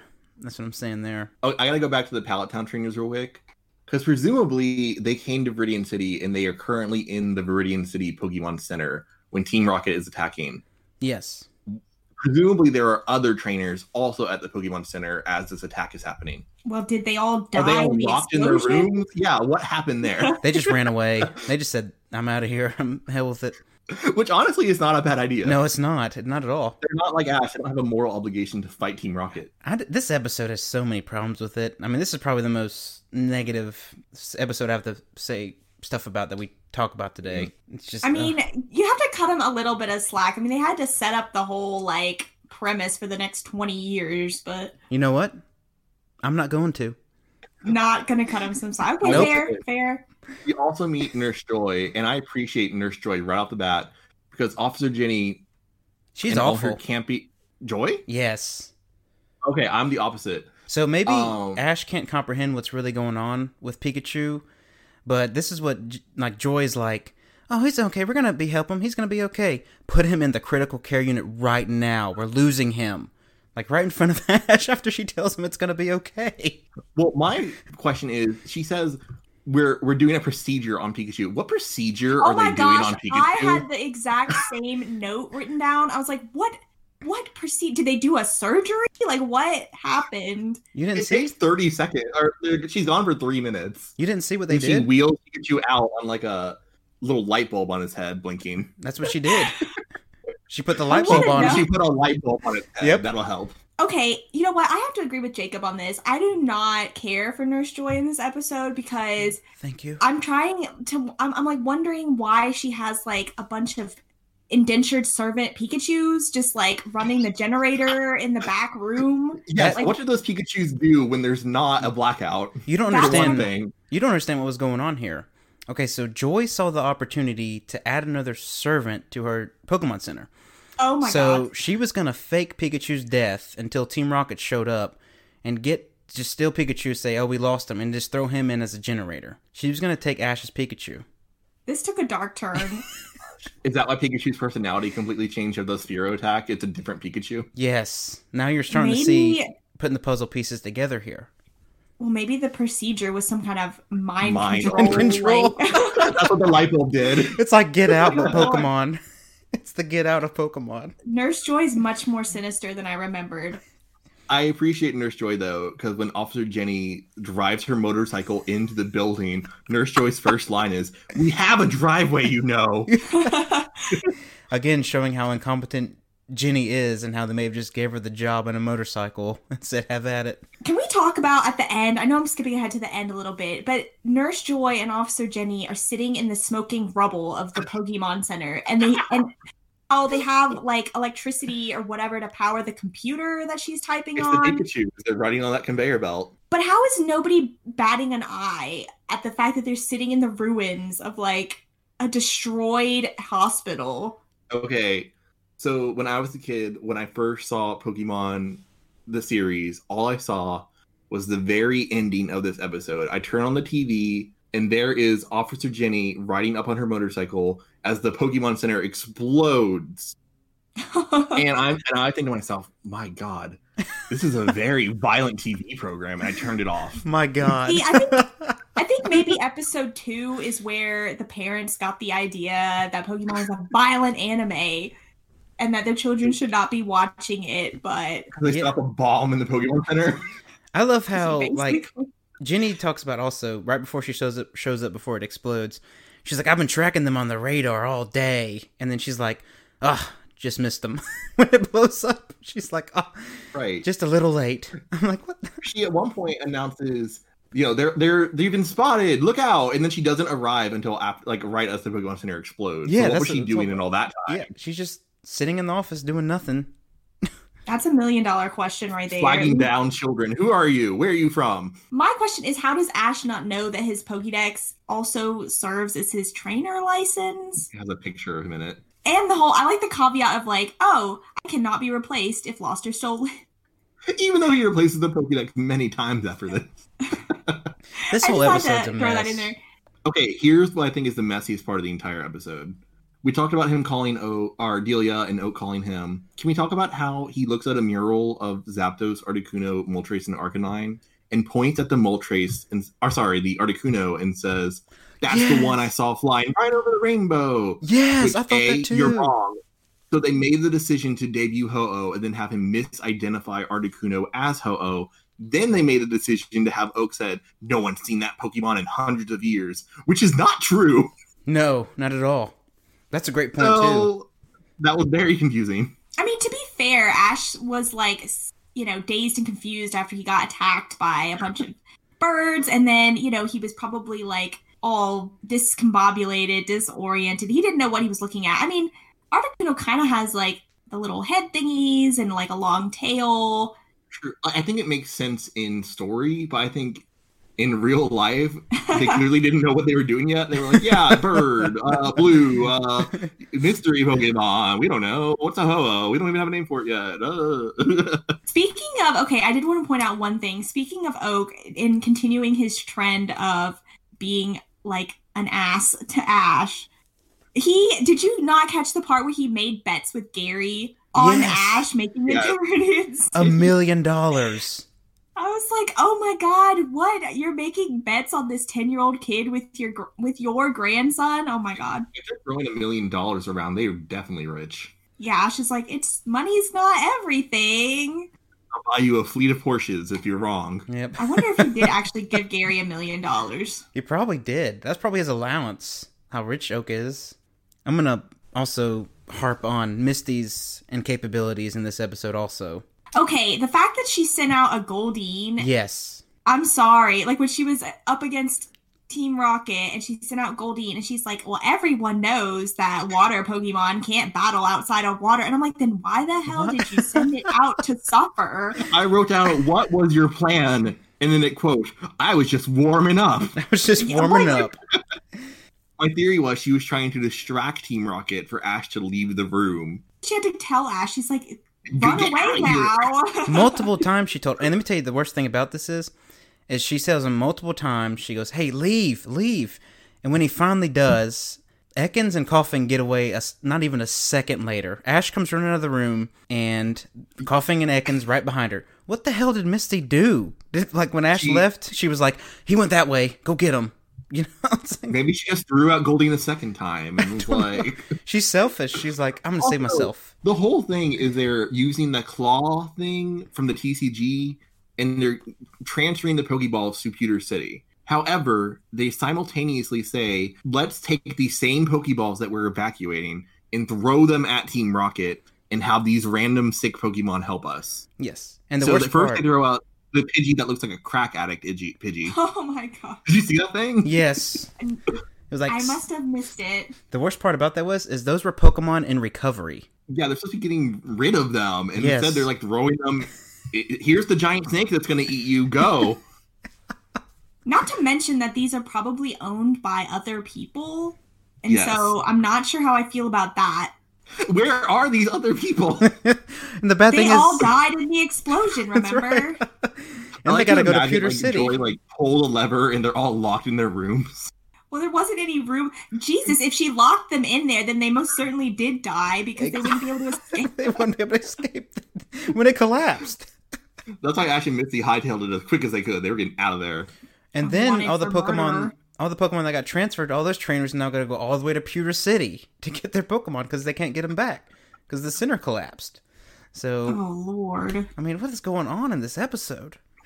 I mean, I get they had to set up the whole Team Rocket thing, which, by the way, I don't know about you guys, but the voice acting, that was a shock. I was not prepared for the voices. Well, James and Meowth are different. They're not their traditional ones yet, Yeah. but Jesse is. Yeah. I mean, I was just like, oh my gosh, this is way different. I mean, obviously, Ash, that is the iconic voice. And I, I don't know, I missed it a little bit, but I was not prepared for Yeah, James and Meowth. that's um Ash's Veronica Taylor, isn't that her name? Right. Yes. I actually got to meet her. Really? Wow. Yes, at um a Comic Con on Jekyll Island. She did a panel and she asked like she was answering questions and all that stuff and she's actually she seemed really sweet and actually really nice and you can tell that she really loved Pokemon and doing Ash the character of Ash. That makes me so sad. It it it was so sad. I, I was gonna ask her a question like you know does she have any more details about like why they did what they did because I actually didn't know at the time but I was like no I'm not. she's she was very sentimental and I was like I'm not gonna bring up memories of that. Yeah, please don't bring up memories from Yeah. 15 years ago about her Yeah. losing her job. Yeah, that was a shame, but she was super sweet and super nice. So, seems like she still really appreciates that role and how Yeah. nostalgic people are for her performance as Ash. But that's cool that you got to at least see her there. yeah, she was just super sweet and it was like, you know, she did the voice live and I was like, "Oh, she could still do it." you know, it was really cool. it was really cool. I wonder what she's doing now. I don't know, but She still does like um characters on like kids shows and stuff like that, so not to stray too far off Well- topic, but No, that was cool. yeah. so I guess What did you ask her? Um, If something anything. about like the dubbing process and how like they do like the voice flaps and stuff like that. Like, how do y'all get the dialogue to match the voice flaps? Because they're it- they're speaking in Japanese, but you got to put English over it. And she was Mm-hmm. just saying that they usually write like three or four lines, and they go through like twenty takes to try to match the flaps with the words in their script, and it was just just stuff like that. it always bothers me, and this is really prevalent in the in the more recent Pokemon dub, um, where they throw in random filler syllables Yeah. into it to, to get the lines. For Meowth is always like, "We're gonna catch your Pikachu, see?" I mean they have to. Otherwise, it's just an empty animation. Yeah. Right? But it's like, I know, I know they have to pop these out so fast, but it's still always I always catch it. I'm like, oh, that would not go well. Yeah, I I think did notice that in episode one where Ash was when he met Gary and he was he said something like, "Oh, you're Gary, right?" And Gary's like, "Yeah," and it's it's really weird because it transitions back into what Ash is saying. And I was like, "Oh, they had to have Gary say the word yeah or whatever." like he opens his mouth real wide, right? Yes, Yeah. so he said something. I was like, "Okay, that's clearly just to fill it," but and getting the name like Ash Ketchum because I think he's like Satoshi or Satoshi something like Satoshi. that. Toshi. Satoshi, yeah, and to get Ash Ketchum and a Satoshi, that's pretty cool too. It's like to I always watch like that, match. So, any final thoughts on episode two? That was just Um, a cluster. minor notes I got written down here. Well, for this note says, "How did they not all die in the Pokemon Center explosion?" this note says, That's true. "I never." It wasn't until many, many years into it that I realized all the Nurse Joys have different color crosses on their hats.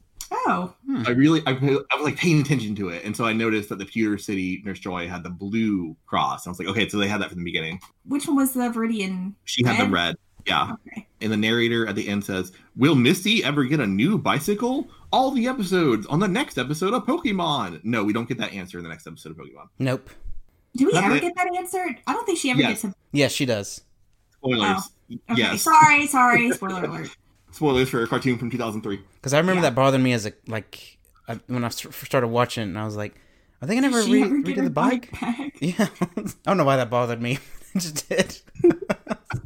I mean, bicycles are expensive. I don't know about you guys, but I played the games and it was hard as hell to afford a bike in those damn games. I will say this: I would say Oak should buy her a replacement bike for his stepson's destroying it. But Uh, then I remembered that Oak has a pathological hatred of bicycles oh, oh. in the game. Oh yeah, yeah, There's a time and a place for that. but not now. but not now. Never. In And I fact, like how it's supposed to be re- red or whatever your player character is. It's supposed to be remembering Oak saying that, but it comes off as like Oak appearing from the abyss and saying, "Don't ride the bicycle." like a Star Wars Jedi. Yes, All right. Oh my gosh. Are we ready to go on So- episode three? Maybe. I got I got MVP LVP lined up. Oh, that's right. yeah, Let's do not that. before not Versus- before naming that. Versus Jacob, then me, then Alex. Oh my god. Okay. Try and find a favorite, Jacob. I'm gonna try my best. Um, I would say that the MVP of this episode is probably um, Ekans, just because he does a lot of stuff a snake shouldn't be able to do. Because like Coffin can kind of like fly and levitate, so like him jumping from all around and stuff like that's really cool. But Ekans jumps like 50 feet in the air at some points and like busts through glass and all that stuff, and I thought that was really cool. Okay, that, that's a, fair enough, Okay. fair enough. I know that's lame, but that's they're just I don't know. God, in the LVP, I, I'm ugh, sh- good lord. Obviously, Jenny. Where to begin? Yeah, Okay. I mean, I'm just gonna. I'll start off because Jenny's the easiest pick, and her incompetence is just on full on, staggering. on full display this episode. And now, either this town needs more cops, or I I don't know, but. Very easily, Jesse and James should have won if it wasn't due to their own incompetence. So, Jenny's the LVP loser. All right, I'll go. My MVP is going to be controversial because it's Nurse Joy, Oh my. and I only picked her because I like her giving Jenny guff. For the motorcycle in the building. Yes, that was well deserved. Thank Okay. you, Joy. Speaking of, how come Jenny is able to ride her motorcycle in the Pokemon Center, but the player character cannot ride their bicycle? Well, Oak Completely didn't unfair. appear from the abyss for that one. He didn't. Oh, well, he- he- apparently he can let that slide. okay, um, my LVP is going to be Ash's father for being an absentee father who's never mentioned ever again. good point. Oh my gosh. So if Jacob said Atkins, can I just say Team Rocket as a whole as MVP, or is that cheating? Sure, sure. No, go ahead. Go ahead. All Okay. Team Rocket but Ekans. Yeah, I mean, I just the Team Rocket in general, just because they were apparently able to get away with way more than they should have been able to get away with, and also because it sets the stage for 25 years of Team Rocket shenanigans and chasing Pikachu. So I just had to throw them in there as most valuable for that episode. And my LVP was Jenny, but I knew that was going to be the favorite pick for that. So I'm trying to think of who would be LVP. Maybe Um. Oak because he lost a whole bunch of money. Well, maybe I picked Oak last time, so I don't want to pick Oak again. Just keep hating on Oak the whole time. I'll pick Oak now later. Make that a thing. You hate Oak in every episode. oh my gosh! Well, there was who else even was left in that episode? There was only a few characters. Um, Ilya, Ash, Misty, uh, Pikachu, the servant Pikachu's. well, I wouldn't call them LVPs because they actually saved the day. Well, I guess they murdered a bunch of people, but we'll just say LVPs were the Pikachu indentured servant Pikachu's because they contributed to the mass murder of seemingly dozens of people in the Pokemon Center.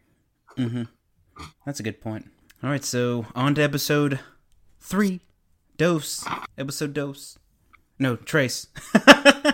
trace.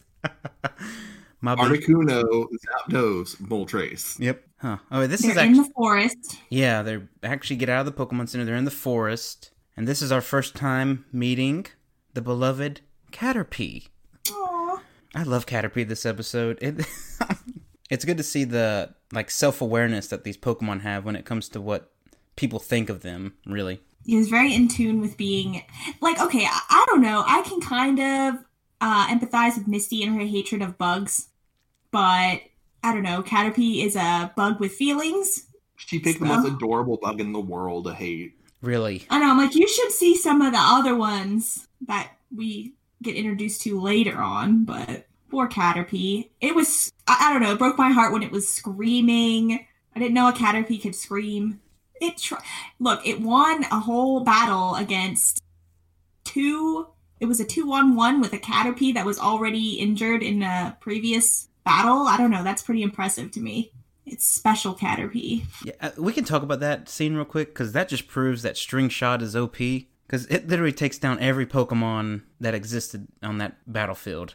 What to do in the game? Slightly decrease your speed. Yes, Yes. it has nothing in the game, but in this sense, it takes down a coughing, an Ekans, and a Meowth in mere seconds. They have never used string shot like h- as string shot is uh, in the game. Like it's just a stat decreasing move. Obviously, I know it's constrained to game mechanics, but they're always doing wacky things with string shot in the show. Yeah, like flying and stuff like that, but it's nothing in the game. Very Spider Man. Yes, very Spider Man. I feel like this is the I episode always- I have like the least to talk about, but I, I have the least notes on this one. yeah, that's what I did Mm. Um, too. basically, Caterpie is so cute. Misty is the worst. I like her d- list of three dis- most disgusting things, which two of which were vegetables and then bugs. I had that same thing. I hate carrots too. I hate carrots. So I was like, Misty, I put in my notes. I hate carrots too, Misty. What do you have against carrots? I'm just not a carrot guy. I mean, even if they're like sauteed or whatever kind of fancy shenanigans you can do to them, I just don't feel carrots. Peppers, I'm okay with. Regardless, I did feel bad for Caterpie, even as somebody who dislikes bugs. I'm like, okay, well, Caterpie didn't deserve it. Well, what do we think of Ash's other new Pokemon, Pidgeotto? That's pretty cool. It's my favorite of the of the Pidgey line for sure. Yes, I'm sorry. Pidgeotto. Can I just can I just say that it bothers me that he did not catch the first evolutionary stage, Pidgey. He went straight into Pidgeotto. It just bothers me. I don't know. Why does that bother you? I don't know. The completionist in me, it's like okay, we didn't get the whole like Ash caught it from a Pidgey. He kind of cheated and skipped right to the middle. I know what Alex means there with um, because I would like to see like maybe he catches a Pidgey. The Pidgey fights this time. It evolves. I know. I kind of get the completionist aspect of it too. Like he just skips Mm-hmm. a phase, and he failed to catch a Pidgey early on, like multiple times, and then he just gets the next phase. Cop out. Then he never catches a Pidgey ever. Yep, never. It just bothers me. I don't know. I, I play the games like that too. Like I could never, and especially like when you play the games and you're in the later portion of the the game where you can catch middle or end stage evolutions, and that bothers me because some of the games you can only get you know the base form by the breeding mechanic or trading, and I'm like, why can we not just catch it to complete? I'm trying to think um some of the things I hit on this episode. I guess one I Oh one like will- weird part is like how does Ash know how to build a fire? His father taught him. you think so? Maybe Misty knows how to start a fire. She I wasn't would there assume though. They have to have some survival skills. So I don't know. Does he does he have like a lighter, a Zippo? like one of those little long things. I don't know. Like the big lighters? yep. the Bic lighters, Okay. exactly. I do have one observation, and I can't remember. I think Misty said this in the episode, or no, was it Ash? I don't remember. One of the two. When they were fighting Team Rocket, and one of them was like, Oh, it goes against Pokemon League rules to use more than one Pokemon in a battle at a time. Yeah. And Mm-hmm. I'm like, Okay, well, clearly that went out the window a long time. like, like, what about triple battles and double battles Double and rotation battles. battles and all the, rules other change. battles? Rules change, you know. Ash is a trendsetter. Well, I guess the whole one-on-one thing kind of Okay. gets a little boring after a while. the double battle part kind of annoyed me because they send out Ekans and Coughing, and Ash has it. You can only use one at a time. And Misty does make the correct assumption or correct statement that, well, I don't see why you can't use two Pokemon, but I'm thinking, Misty, why aren't you using a Pokemon? They're attacking you too. Are you just gonna throw out Goldeen again and again? Like, use your Star, you go do something. Psyduck, something. She doesn't have him yet. Oh, well she's kind of useless throughout these three episodes anyway, as far as like getting out of Mm. trouble. it's very much Ash is the protagonist and Misty is the girl. Yeah, side character. Yeah, not not good. Well, she just, I mean, the, the whole premise is she's following him so she can get her bike back. I kind of like that when twerps, which is what we're gonna call Ash and his friends. I like when they have bickering among them. I think that's a lot more fun. And I kind of like that at this point we haven't particularly codified that Ash and Misty are a group. It's more like she's stalking him. That's basically what's going on. She's like, I'm gonna follow you. And Ashton's like, what? Why? I'm gonna follow you.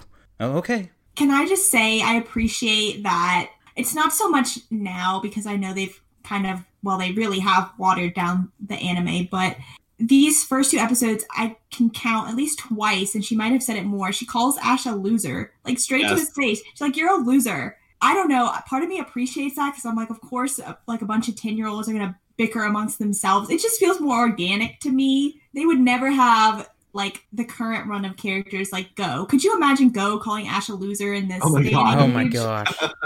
What the, No way. they call him stupid too. Like multiple people, or the Pokedex at least calls Ash like stupid. Stupid travel. Yeah, they help stupid travelers. I'm like, oh man, whoa, calm down, Dex. Uh, I just remember that the dub cut out Misty slapping Ash in the face multiple times. Did they really? I know she slaps him away once. I think when she fishes him out of the river and he says, Yeah, I'm fine, she slaps him and says, Not you, the Pikachu.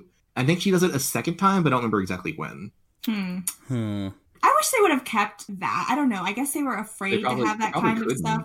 Too much violence. Went from G to Too Oh. much- PG. too much- Too much impressionable kids slapping each other in the face violence. Even though I kids get did that it. anyway. You know, kids were hitting each other over these cards and stuff like that. I do appreciate the fact that Misty told Ash that he was not ever going to be a Pokemon master in a million years.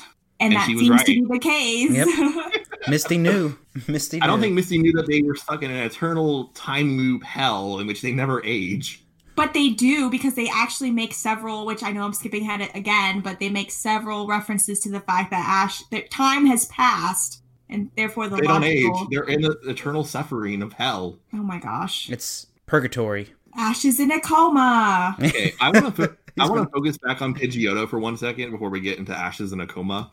Okay. This poor bird is just living its life, living in the forest, gets beamed on the head with a Pokeball, and now it's suddenly super loyal to Ash without a question. The first thing it knows is I got captured. Next thing it knows is I'm battling a snake in a cough, whatever coughing's supposed to be.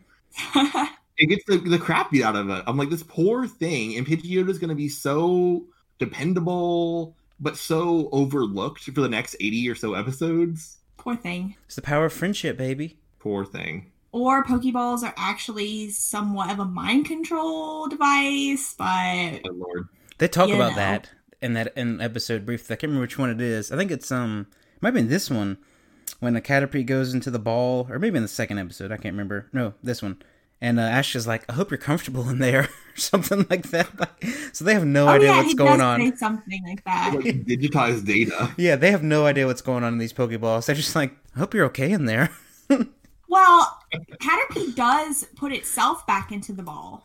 yeah, it just willingly goes in, so I it guess it's willingly okay. went back into it. And also, So- Jesse and James drop like coughing and eckings from like 150 feet in the second Oh, they episode. so do. I guess they're indestructible at some to some degree, and they go through glass. So Okay, there's one thing. So back to this whole Pokeball mechanics thing, because you know I'm hyper focused on that. But I don't know if you guys have noticed these early episodes versus newer episodes.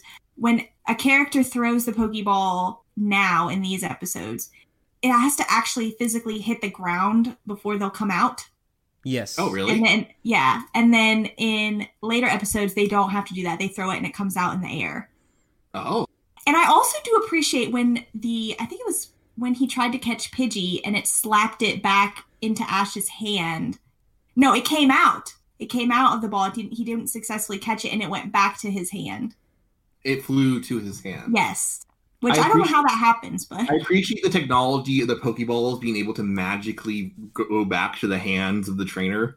yeah, I don't I don't know how that works, but There's some high concept technology going on at Sylph Company. That's how they got the toy. Do you remember that toy? It was a Pokeball, and you got like Pokeball figures with it. And then like you tied somehow you put like the Pokeball to your hand, and you were able to sling it out. and then try to grab the Pokemon. And even if you missed, the Pokeball came back, and you just kept trying over and over again. Or it was just like a string like, Yeah. on your wrist or your finger, right? Yeah, that's exactly what it was. So I And was guess there like a little plushie in there that wouldn't fly into the atmosphere? yes. Okay, good. Nope. Does anyone Well, have there any- wasn't a whole lot. There wasn't a whole lot to this episode, so No, there wasn't. I love how season one is so weird that Ash can catch two Pokemon and have an evolution, and we can get an establishment of the Ash and Misty dynamic, and also the establishment of Team Rocket following Ash. And we're like, it's not a big episode. It's no big deal. It's not talking about. Wait till we get more involved. just wait. This was just the uh, preliminary setup episodes. Um, does Metapod bother anyone else with its design? Nah. In So I feel what like- way? Metapod has a lot of different angles that could be construed as the front of Metapod. like okay like sometimes it looks like it's just like a crescent moon with like a nose fixture and like it looks like it has angry eyes but if you turn it to a different angle it looks completely different and it has like two horns protruding on either side and its eyes are like i'm high as a kite i don't know it, there's a lot going on with metapod it Little looks bit. like it defies spatial logic Yeah, it, Ash holding it's really weird because like on the ground it looks kind of similar to the size of Caterpie, but then Ash picks it up and you're like, oh, this thing is like grown substantially since Caterpie was this thing, and I don't know, it, it looks weird with Ash holding it. I don't know. For me, I thought it was adorable when he put it in his backpack. that was cute That was That's cute. cute. Yeah, Carry it in his No. backpack. it was metapod in crescent moon with a nose form at that point or I mean, I guess looking at it, it is a little weird, and I don't know. Especially if you look at it from the back. Have you ever seen Metapod from the back? yes like in the sprite hmm It's very weird. yeah. I'm looking forward to seeing more Metapod in the next episode so I can figure out how it works. It's still a mystery. Visually, Yes. still a mystery. don't get me started on the whole Butterfree should have been Venonat's evolution thing. I let's was just, thinking that Let's too. just do it now. Let's Yeah. just go. Let's just do it. Let's do it. I, I mean, how can you look at it and not see it? think at one point the plan was definitely for Caterpie to evolve to Metamoth and Venonat to evolve to Butterfree. I don't think it was necessarily an error that that ended up not being the case. I think they probably made a decision at some point to switch those, and I'm guessing that's because Butterfree's cuter and you get it earlier in the game. I actually heard that it was an error. Your uncle worked at Nintendo and told you that. Yes, I got an email in 1998. No, I think it was something. I don't know if it's this Pokemon, but something happened where when they were programming the Pokemon into the original games, they got like evolution chains mixed up or something like that, or there wasn't enough data or something like that, and they had to make some switches. I That know may, they got rid of a bunch. that may be a thing. So if you want to like look that up or something in your free time and see like how like the data and stuff impacted the evolutionary chains of some of these Pokemon. I know there's a bunch of weird stuff like that. Like I think Squirtle and Blastoise were unrelated Pokemon, but they later decided to make it the same line, which is where I get the assumption that the Butterfree Venomoth switch was a purposeful decision. Yeah. I think it was an error. I don't know. I feel like there's a lot of. I mean, they were trying to get things right back then, coding wise, and I don't know, not to like throw shade on Game Freak or anything, but they're not always the best when it comes to like optimizing data. I don't know. That's been a topic of conversation within the fandom, I guess. Not that I follow it that close, but I just know people chatter about it and. I don't know. I, I could see that happening that they just got it mixed up in the code and they were just like, okay, we're going to go with it. We're just going to run with it. That's how it is now. And Got a ship. Got a ship. it's been 25 years. How can we question it? Don't Did y'all question the catch Missing Pokemon. No back in the day? Yeah. I did. Infinite Did y'all candies. catch Missing No?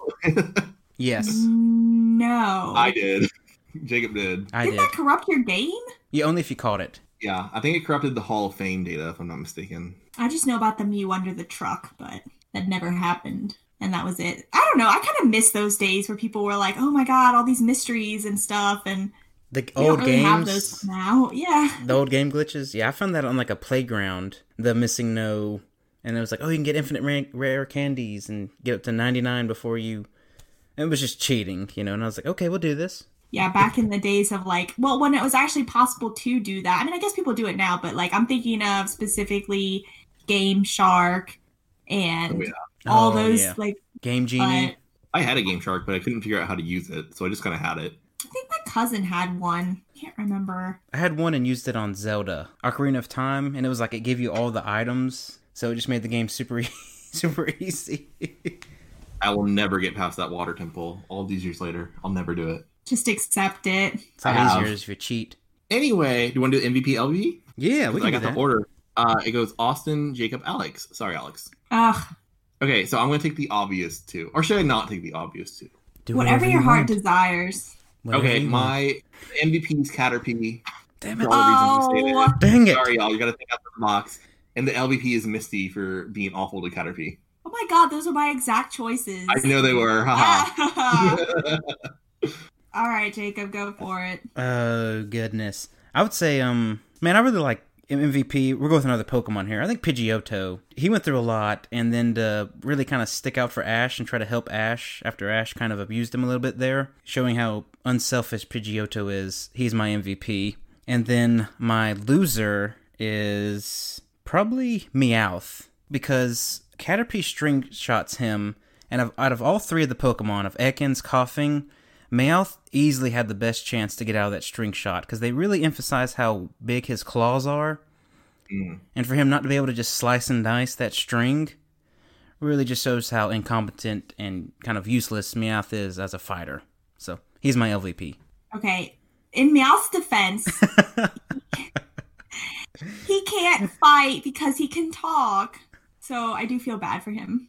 That's that's my two cents on it. Can you appreciate that this, the anime is just like, oh, all the Pokemon can't talk except for Meowth, which we're not going to explain for quite some time. You I just have to won't. accept it, children. I like how Ash. Nobody like. I did notice that nobody questions it or comments about it at all, Like, at all. at all. In the first few episodes, I'm like, shouldn't we be questioning this, or at least Like, pointing someone- it out? Like, oh, what? nobody says a, a single word about it. I'm like, I guess we're accepting this. I, I only wonder what the children think when they watch that for the first time. They're like, what? Is that a Pokemon? Is it talking? What? Can they all do that? It's a very, it's a very strange decision, but I mean, it worked out in the long run because I can't imagine Meowth not talking. You know, It went back to not Oh, having yeah. enough characters that could speak, so they just had to throw in like one more to balance everything out, I guess. Well, they have to have some way to translate, I Translate, guess, yes. what what the actual Pokemon are saying. That becomes, I guess, somewhat prevalent later on. so Meowth can repeat lines like, "What? You're telling me that you your trainer and you got separated in the forest? Is that what you're telling me right now?" Like, He exists for like what exposition a little bit on Yeah. situations that are happening in the anime, but right now, Team Rocket's not as we know them yet. No, not even close. I mean, they're fabulous.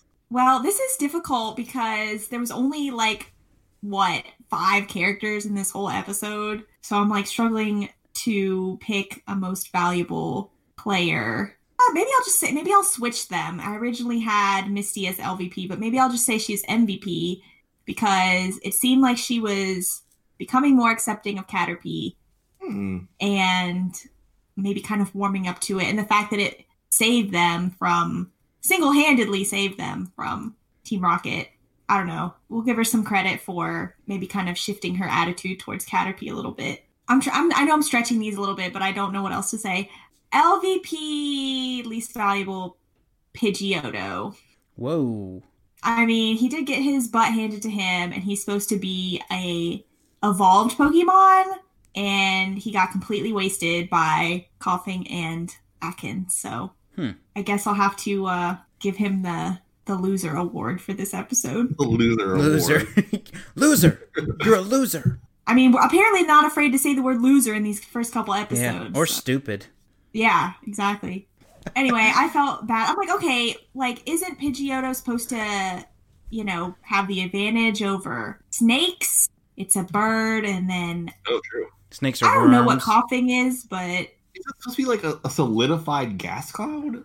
well, then in that case, Pidgeotto should have had the advantage as well because Gus, it's a bird. Coughing's an air filter. I thought it was an air polluter. It's like a yeah, the bad air filter. Just shoots out gas and blinds Pikachu. Yeah, what was up? Okay, maybe we should give LVP. I could say LVP goes to Pikachu Oh yeah. for getting sludge in his eyes and being absolutely useless the entire time. And nobody helps him. Like I think Nurse Joy was not there with her light bulb to save him. She couldn't do a procedure. There was no procedure.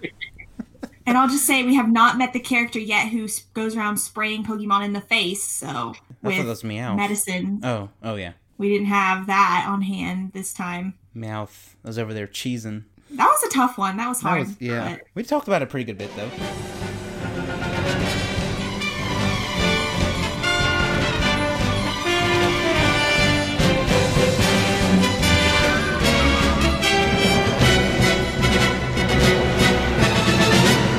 So, do we want to do our favorite quotes?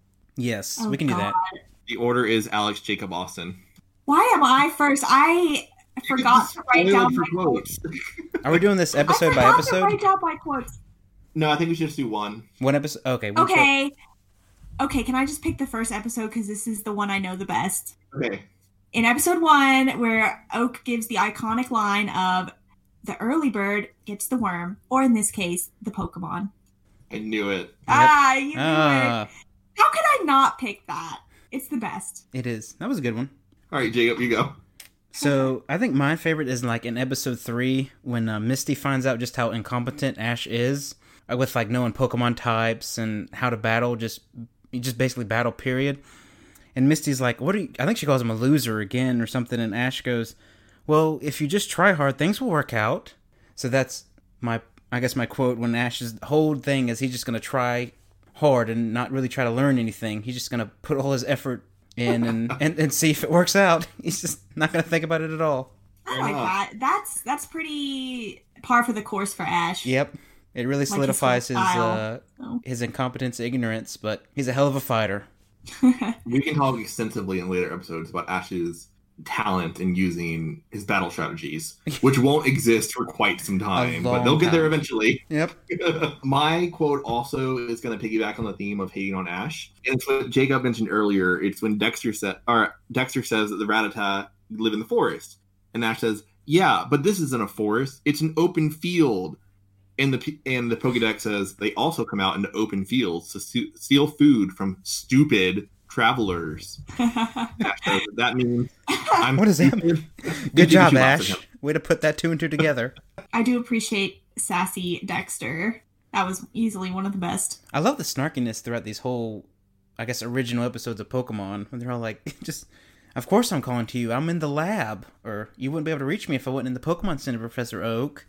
And all Oh, yeah, that was a stuff. great scene. Yeah. And apparently they have FaceTime in the Pokemon universe. Their big green payphones. Yep. Oh, we didn't even mention.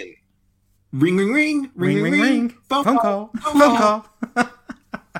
Okay, I guess I'm not upset that they got rid of that eventually, but That was. In the current season, don't they use smartphones? And the Rotoms just like say, "You're getting a call from Ash." yep. oh my gosh, you're right. In the in journeys, it is annoying too because the the Rotom phones or whatever, they're like, you have a call from Ash, and then it just keeps repeating itself, and I'm like, okay, we get it. There's a phone call.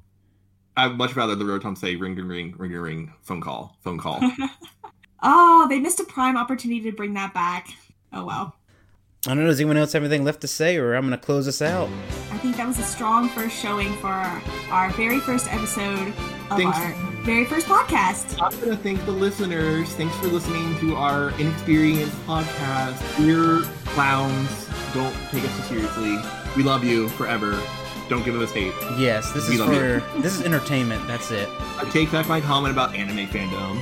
Well, anyway, I guess that's the end of our first episode of Out of the Drawing Pan. Austin, say bye. Bye. we Alex, love you say forever. Alex, say bye.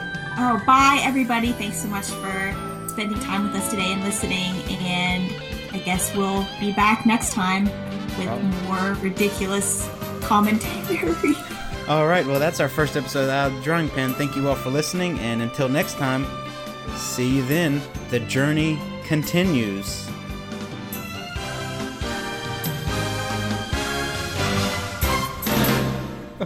Can we do the Yu-Gi-Oh dub instead? we, no, we're committed now. we're committed. Damn it.